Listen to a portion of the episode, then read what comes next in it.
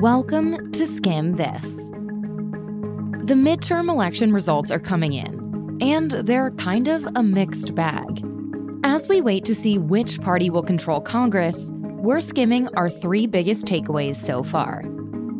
Also on the show, we're taking things international and checking in on the major climate conference that's happening in Egypt this week.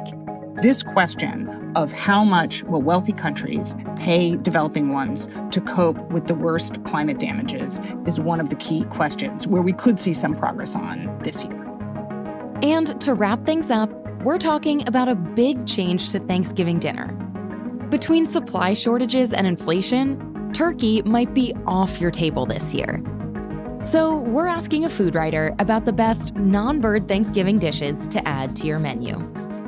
We're here to make you smarter and the news less overwhelming. I'm Alex Carr. Let's skim this.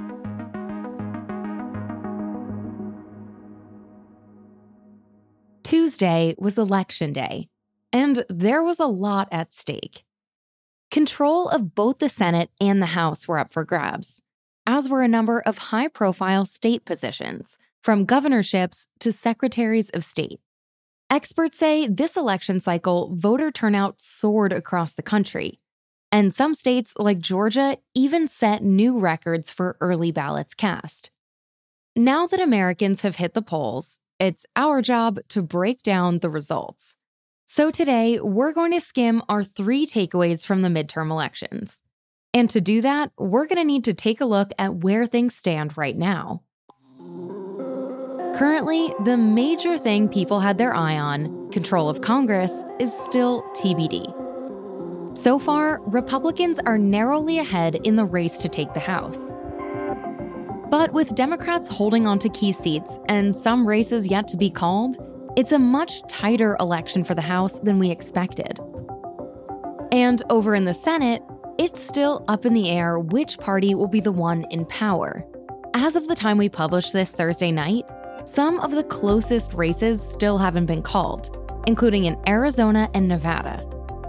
And in Georgia, the Senate race between Raphael Warnock and Herschel Walker is actually headed for a runoff next month. Meaning, it could be weeks until we've actually got an answer about who's in charge. So that's kind of where we're at. What's looking like a slim GOP majority in the House and a big old TBD in the Senate. And that brings us to our first takeaway from the midterms this year. Democrats didn't do as badly as people, even Democrats themselves, thought they would. Remember a few days ago when all we kept hearing about was red wave? Red wave. Youngkin bragged about a quote, red wave. Does it feel like a red wave? Yeah, of course it does. Obviously, there's going to be a red wave. A modest red wave, at the very least, seems to be building. Analysts were expecting a potential GOP blowout because midterms are often seen as a referendum on the party in power. And with the economy top of mind for many voters, President Biden entered the midterms with low approval ratings. But that red wave didn't really happen. You might be thinking, wait a second, you just told me that Republicans are on track to win the House. And they are but people were expecting Republicans to win it by more than a dozen seats, which isn't panning out as expected. Over in the Senate, Republicans faced tough challenges too. J.D. Vance, the Republican candidate for Ohio's Senate seat, won, but that race was closer than originally expected. And in Pennsylvania, the Democratic candidate John Fetterman actually defeated Dr. Mehmet Oz to fill and flip a key open Senate seat.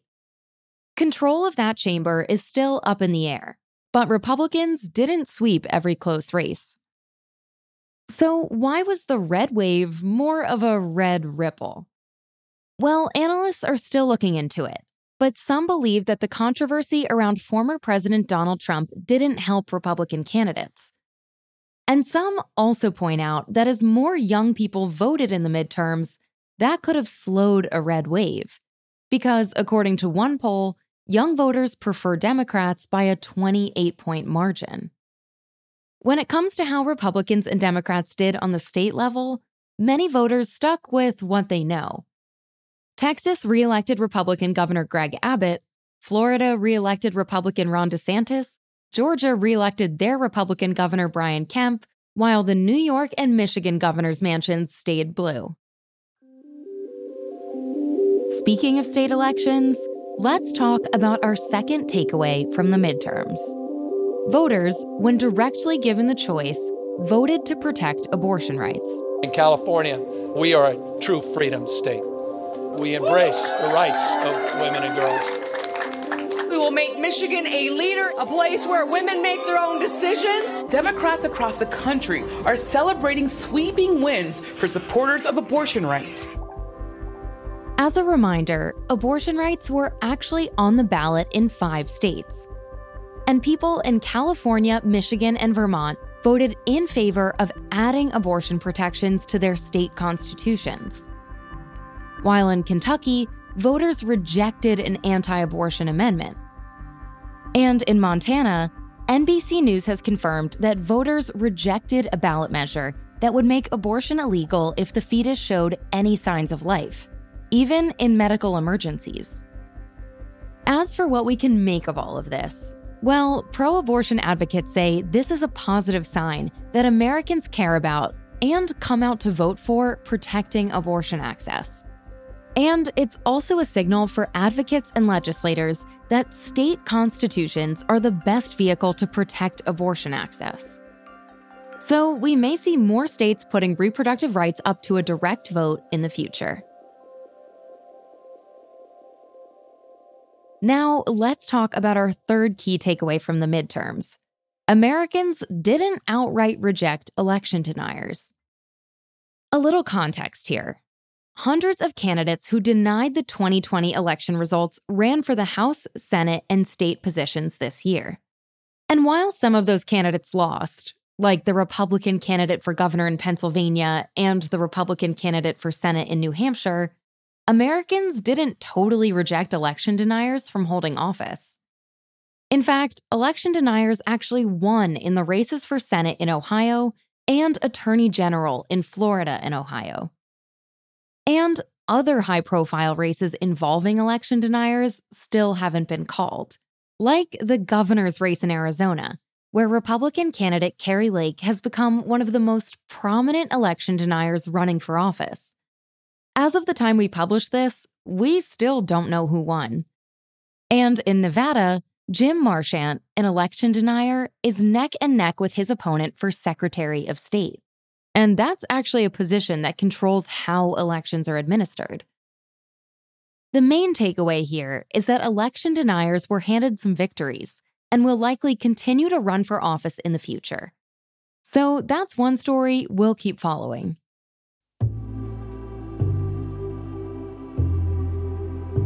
And we want to wrap up our election coverage by calling out some of the history making moments from Tuesday. Massachusetts elected Democrat Maura Healey to become the first openly lesbian governor in U.S. history. She'll also be the state's first female governor, with Republican Sarah Huckabee Sanders breaking that barrier in Arkansas. And Republican Katie Britt is on track to become the first female senator from Alabama.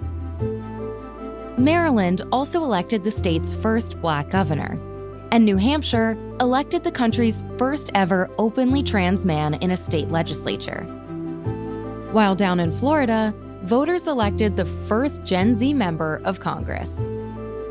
Man, I feel old. Okay, that was a lot of information, so let's take a break from politics. And as control of the Senate and the House hang in the balance, we'll keep you updated on this show.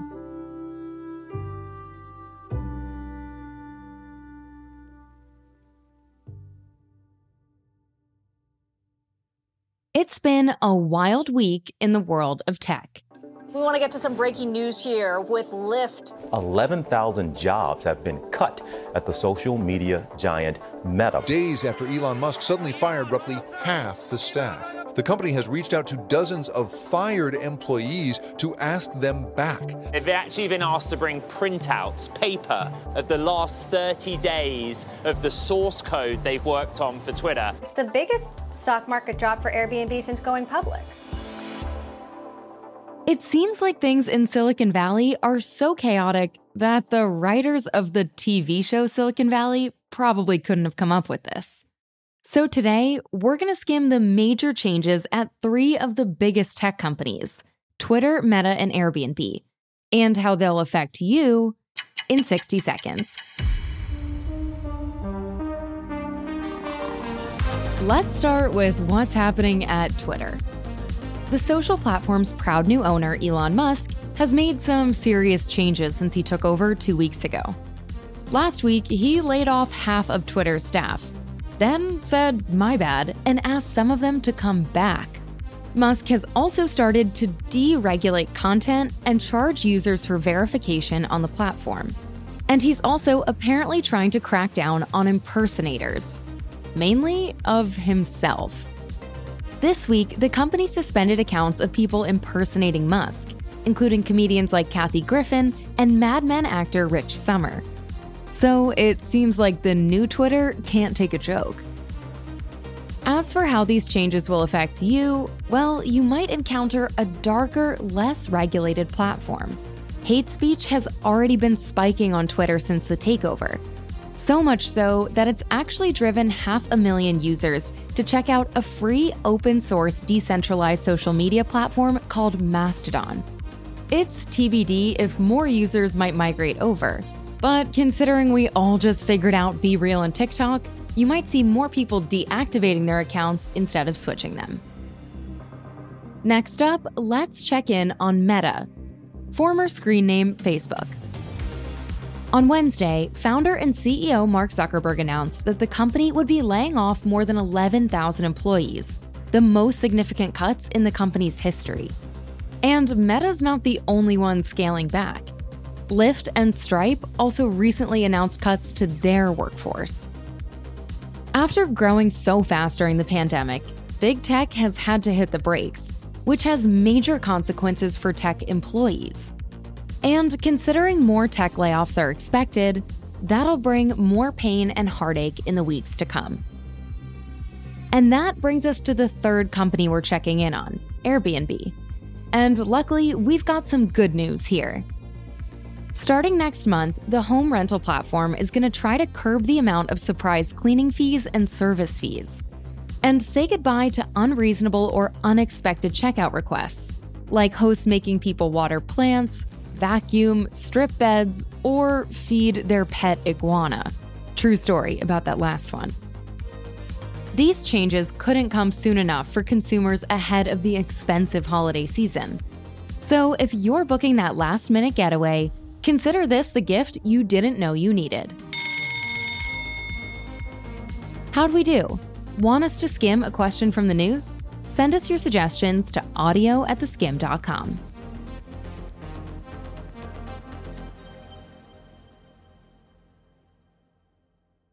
This week, world leaders and diplomats gathered in Sharm el Sheikh, Egypt for urgent climate talks. The conference, also known as COP27, is gathered annually by the United Nations. And it's an opportunity for countries to get real about climate change and talk about solutions to prevent rising global temperatures and climate disasters. This year, the stakes are high and the negotiations are tense. Here to help us break down what's going on in Egypt is Juliet Eilperin, the deputy editor for the Climate and Environment Department at the Washington Post. Juliet, can you set the scene for me around what COP27 even is and what these conferences are like? This is the 27th time that most of the nations of the world have gathered to really assess where the globe is on its climate trajectory and what needs to be done about it.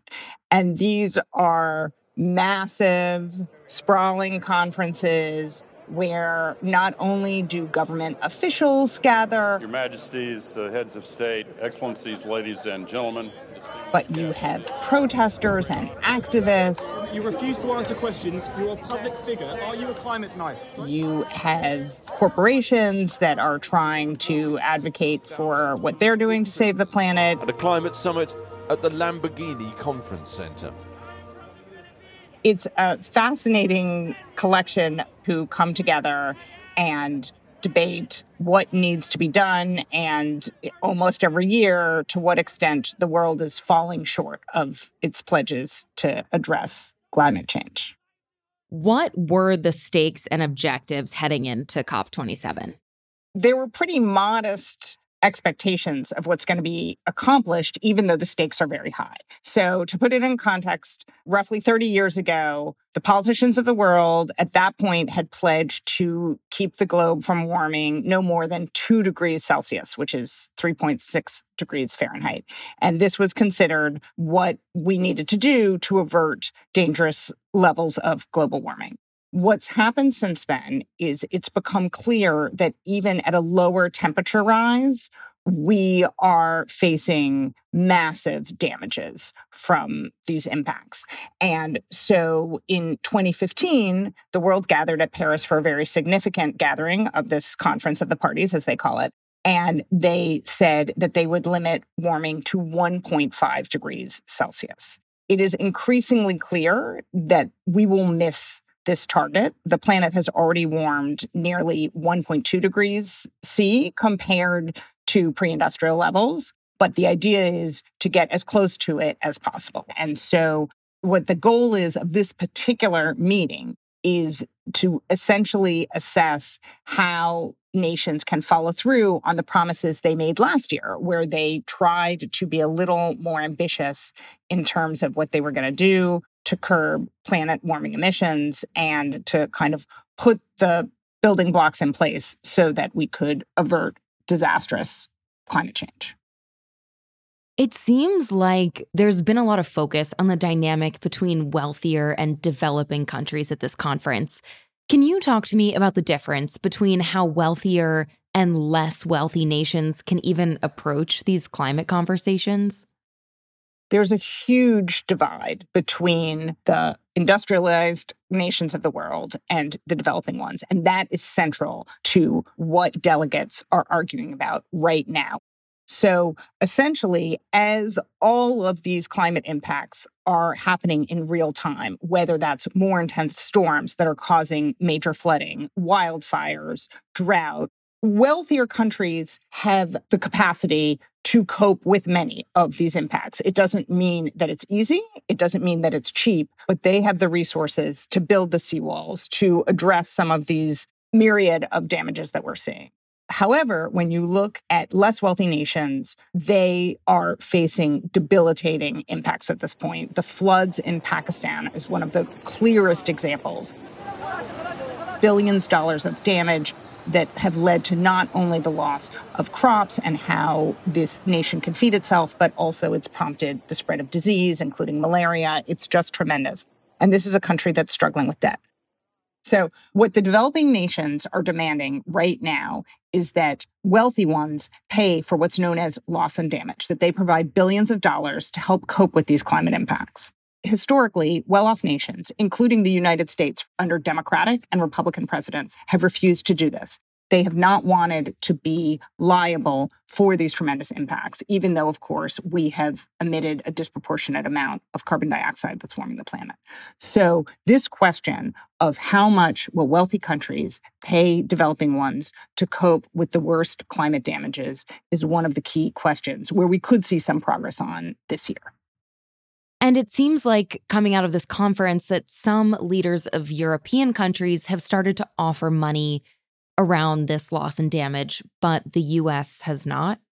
Right. We have seen things like Denmark has come forward with a modest amount of money. French President Emmanuel Macron has argued that the Europeans have stepped up and are offering some money on this front, and, but that it is really the US and China, the world's biggest historic emitter and the world's current largest emitter, they are the ones who need to offer more resources. Do you think that we'll see more of that, the burden of the climate falling on poor countries to fix, even when it's the wealthier countries who are responsible? And then how does that dynamic change? To some extent, what you have seen in the past and will continue to see is that wealthy nations are going to have an incentive to finance renewable energy projects, clean energy projects in the developing world. They do this, for example, to meet their own climate targets. Especially that's why you see the Europeans stepping up. And in fact, what we're seeing right now is the United States is joining with philanthropies and private corporations to try to develop what they call a clean energy accelerator, a voluntary carbon trading market where you will have these private actors paying money to try to finance these projects frankly, when you cut emissions anywhere in the world, it helps the atmosphere. So, to some extent, there is a logic when it comes to financing it. But it is true that the dilemma we face right now is that as these developing nations grow and their citizens are demanding some of the things we take for granted, whether it's a car or a larger home, things like that, their energy use is expanding. That becomes a question of how do you decarbonize quickly enough that their economic growth will not add to the pollution burden that we face globally. I'm curious what has come out of this summit around holding companies accountable. And is there anything governments are going to do or try to do to help businesses reduce their impact on the climate? That's an excellent question. Part of the challenge we face with this process that's done under the United Nations is that they don't have authority or jurisdictions over corporations. And in fact, you really do have a gray area where corporations make pledges, and then it really is up to civil society and the media to scrutinize them. We published a story recently about looking at airline emissions and Delta Airlines, which has very ambitious promises, but actually was buying carbon offsets at a very low price in a way that really essentially does not represent true carbon cuts the way that they claim on the napkins that they give you with your drink when you're flying on, on that airline. And so I think what you're going to see is a push for greater accountability. We are seeing this in the Biden administration, where they are demanding greater disclosure and will be doing greater oversight. One of the issues there is that Republicans have questioned this move. And it seems clear that, for example, if Republicans control at least one chamber, the House of Representatives, they will be pushing back as the administration demands greater accountability from companies. I think the thing that's been hanging over this summit is that there's just criticism that COP doesn't work. I guess from your perspective, do you agree? And what will it take to kind of change the summit to get more done? It's a good question. As a journalist, I'm not going to comment on, you know, to what extent I agree with that criticism. I will say, certainly, having covered it many times in the past, it is clear that it doesn't have the kind of enforcement power that many people would say is required to follow through. And it's a messy process by definition. That said, what is interesting is it is one of these moments that happens once a year where the world's eyes are focused on this problem and where the uncomfortable facts that people often avoid in their everyday lives are on full display and where people from developing countries have a voice in a way that they don't any other time of year. Juliet, thank you so much. Thank you, Alex. I appreciate it.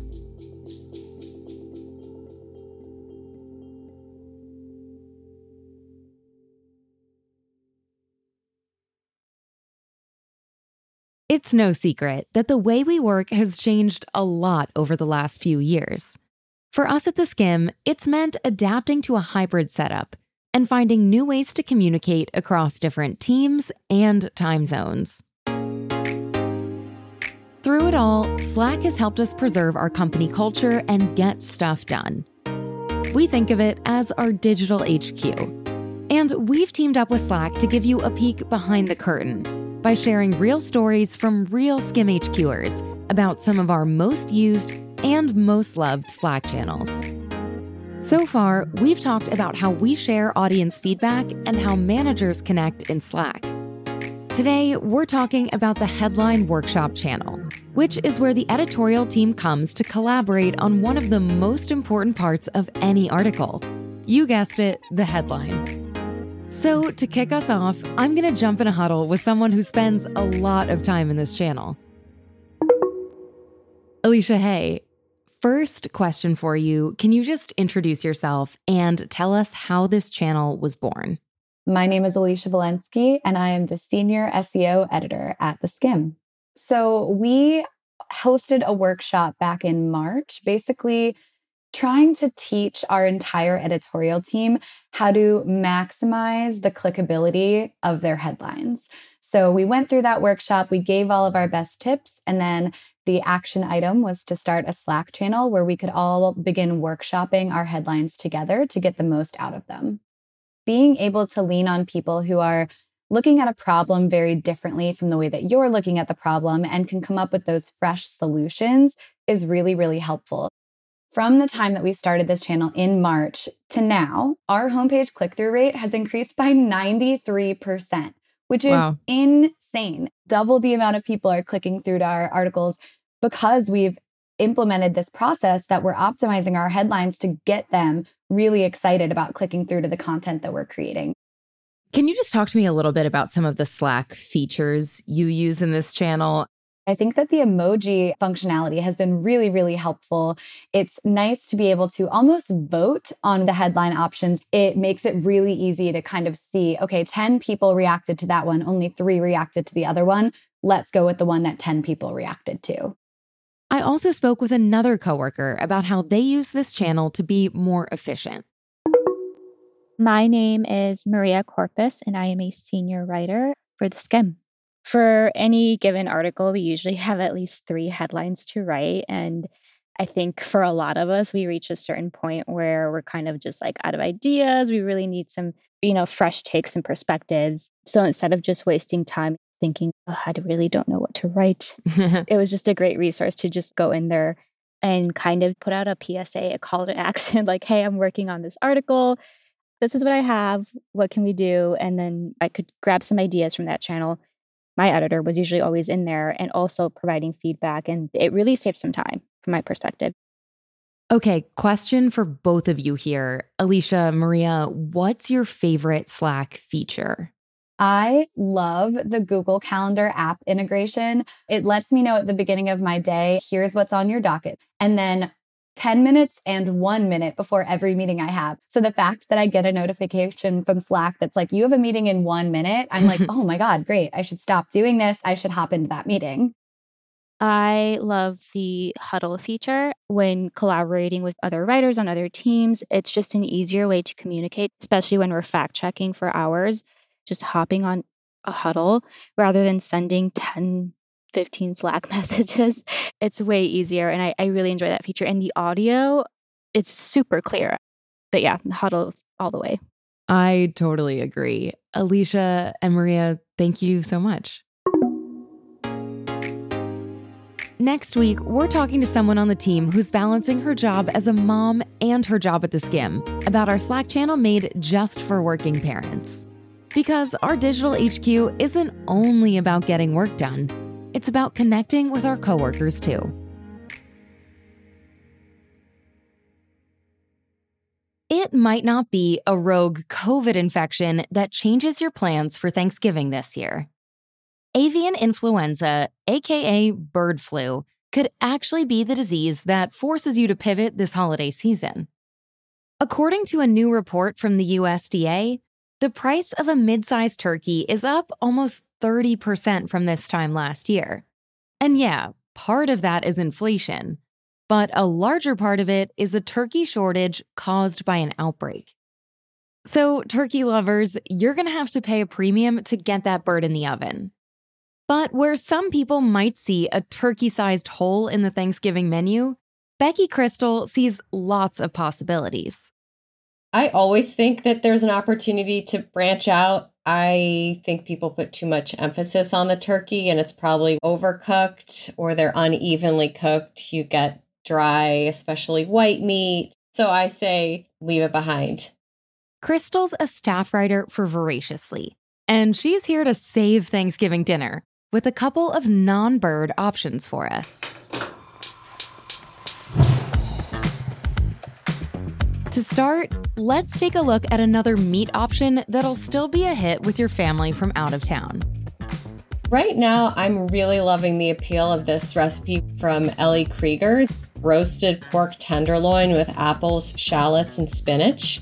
Basically, you have this warm salad with the roasted shallots and apples. They get a little bit of a balsamic glaze, and you separately cook a pork tenderloin and you put it all together on the table and you drizzle it with more of a dressing or glaze. So you get these lovely slices. You sear one side so it's kind of brown on top, and you just fan it out across this colorful seasonal salad. I would put it in the middle of the table for sure. You could also take this as your chance to go meatless with the main dish and wow your guests with something plant based. This recipe that food editor Joe Yonan published last year is a lentil and pecan stuffed acorn squash. You have these acorn squash, and then you fill them with a mixture of lentils and pecans, and it's spiced. And of course, a lot of the herbs and aromatics that we sort of associate with this time of year. There's cider, which always makes a lovely addition to any fall meal. There's orange juice and orange zest, and you have these sort of fried, crispy sage leaves on top. So it's definitely a looker. People who are eating a meat dish, this could be a side for them, but it would also be a really gorgeous main course for people who aren't eating meat. And we've got one more option if you're looking to ditch turkey. And this is definitely something I can get behind. Make your meal all about the sides. Most of the time, my plate looks something like maybe there's one or two little slices of turkey, and then we tend to have a lot of the expected side dishes that I don't eat any other time of year. So I don't mind. I'd love actually making a meal out of them. You could just put out a bunch of sides and not even announce it's a sides meal. Just put out a big spread, and that's the really fun stuff that people like playing around with. Obviously, stuffing, you know. And Krystal says, don't worry about following any sort of tradition, especially when it's not your vibe. Like, if you think sweet potatoes and marshmallows have no business being in a dish together, scrap it. Anything you put on your table on Thanksgiving is a Thanksgiving meal. It's nice to have those flavors if you like them, if it reminds you of this time of year, if it's what's available at the market. If you want something lighter and brighter, make dishes you feel comfortable with. And one more tip don't forget to take it easy as you head into Turkey Day, because you know what they say about too many cooks in the kitchen. You can always order a pizza things go awry, it's okay. There's always a backup, no matter what it is. I know you're getting together with people you might not see, but it's one dinner. There's always next year. There's always the opportunity for a good story, if nothing else. It's dinner. You'll be okay.